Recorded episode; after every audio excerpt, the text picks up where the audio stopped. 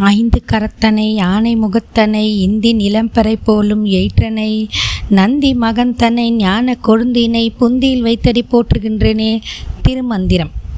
தெய்வங்களும் சித்தர்களும் தமிழ் பாட்காஸ்டுக்கு அன்புடன் வரவேற்கிறேன் அன்பு உள்ளங்களே. நம் நாட்டில் கடற்கரை ஓரம் பல கோவில்கள் அமைந்துள்ளது. விநாயகருக்கு மிகவும் சிறப்பு மிக்கது புதுவை மாநிலத்தில் இருக்கும் மணக்குள விநாயகர் ஆலயம். நம் மனக்குனைகளை தீர்க்கும் பிள்ளையார் மணக்குள விநாயகர்.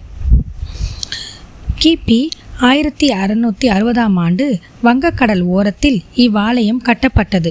அன்று முதல் இன்று வரை நம் மனக்குறைகளை தீர்த்து வைக்கிறார் இவர்.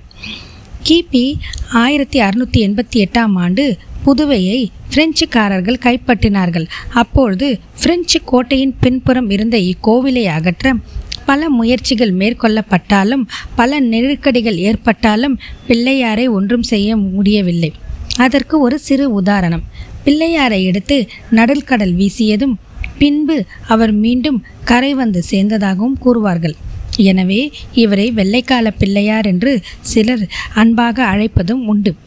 புதுவையில் இருந்து வெளியூர் செல்லும் அன்பர்கள் இவரை வணங்கிவிட்டு செல்வது வழக்கம்.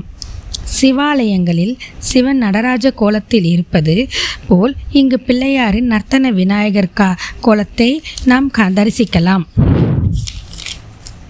இக்கோவிலின் மற்றும் ஒரு சிறப்பு இங்கு தங்க கோபுரம் மேயப்பட்டுள்ளது. கோபுர தரிசனம் கோடி புண்ணியம் போல தங்க கோபுர தரிசனத்தை கண்டு மகிழ்வோம். மேலும் இங்கு தங்கரத சேவையும் உள்ளது. உற்சவருக்கு சிறப்பு அபிஷேகம் ஆராதனை அலங்காரம் செய்து ரதம் வலம் வருவது ரம்யமான காட்சி. இக்கோவிலுக்கு பல மகான்கள் தலைவர்கள் வந்து வணங்கி சென்றுள்ளார்கள். குறிப்பாக அன்னை மீரா அரவிந்தர் இவரின் தீவிர பக்தர்கள். தேசிய கவி சுப்பிரமணிய பாரதி புதுவையில் இருக்கும்போது இவரை தரிசிப்பது வழக்கமாக கொண்டிருந்தார். மேலும் இவரை பற்றி பாடலும் பாடியுள்ளார். இங்கு பல விதமான மூர்த்தங்களை பார்க்க முடியும். மேலும் இங்கு உட்புற சுவர்களில் விநாயகரின் பலவிதமான சிற்பங்கள் சித்தி புத்தி திருக்கல்யாண வைபோகம் நம்பி ஆண்டவர் நடந்த உரையாடல் போன்றவற்றை வண்ண படங்களாக மேல்கூரையில் காணலாம். இக்கோவிலின் மூலவருக்கு கீழ் ஓர் ஆழ்குளம் உள்ளது. அதன் ஆழம் யாருக்கும் தெரியாது. மேலும் அதில் நீர் என்றும் வற்றாது சுரந்து கொண்டே இருக்கும். அந்த நீர் சுரந்து கொண்டு இருக்கும் நீரை சேகரிப்பதற்காக பக்கத்தில் ஒரு கிணறு அமைத்துள்ளார்கள். விநாயகருக்கு அமெரிக்காவிலிருந்து ஒரு வைரக்கல் பரிசாக அளிக்கப்பட்டுள்ளது. இங்கு சிவன் ஸ்படிகலிங்கமாக காட்சி தருகிறார். அவருக்கு தினமும் சிறப்பு அபிஷேகம் ஆராதனை நடைபெறுகின்றது.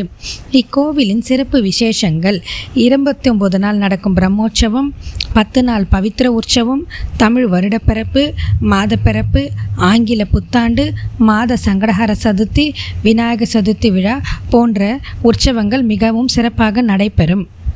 இக்கோவிலின் யானை நம் அனைவரின் கவனத்தை ஈர்க்கும். யானையின் பெயர் லக்ஷ்மி. காலில் கொலுசு அணிந்து நடப்பது மிகவும் அழகான காட்சி. குழந்தைகளுடன் அன்புடன் பழகும். தினமும் லக்ஷ்மி விநாயகரை வலம் வந்து வணங்குவது சிறப்பான ஒன்று. சம சமீபத்தில் உடல் நலக்குறைவால் வனத்துக்கு அனுப்பி வைக்கப்பட்ட லக்ஷ்மி மீண்டும் கோவிலுக்கு அழைத்து வரப்பட்டது. லக்ஷ்மியை வரவேற்க மக்கள் மிகவும் ஆவலுடன் வந்தார்கள். கோவில் வந்த லக்ஷ்மி தன் சந்தோஷத்தை பிளிரிட்டும் ஆடியும் வெளிப்படுத்தியது. தொல்லைக்காது சித்தர் ஜீவமுக்தி பெற்ற ஸ்தலம். மேலும் அவரின் உலோக சிலை இக்கோவிலில் உள்ளது.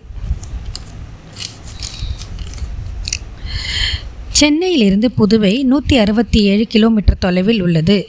இக்கோவில் புதுவை பேருந்து நிலையத்திலிருந்து நான்கு கிலோமீட்டர் தொலைவும் ரயில் நிலையத்திலிருந்து இரண்டு கிலோமீட்டர் தொலைவிலும் அமைந்துள்ளது. நாம் அனைவரும் வாய்ப்பு கிடைக்கும்போது சென்று தரிசிக்கலாம்.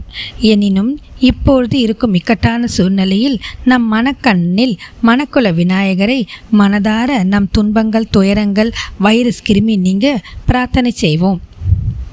நன்றி வணக்கம்.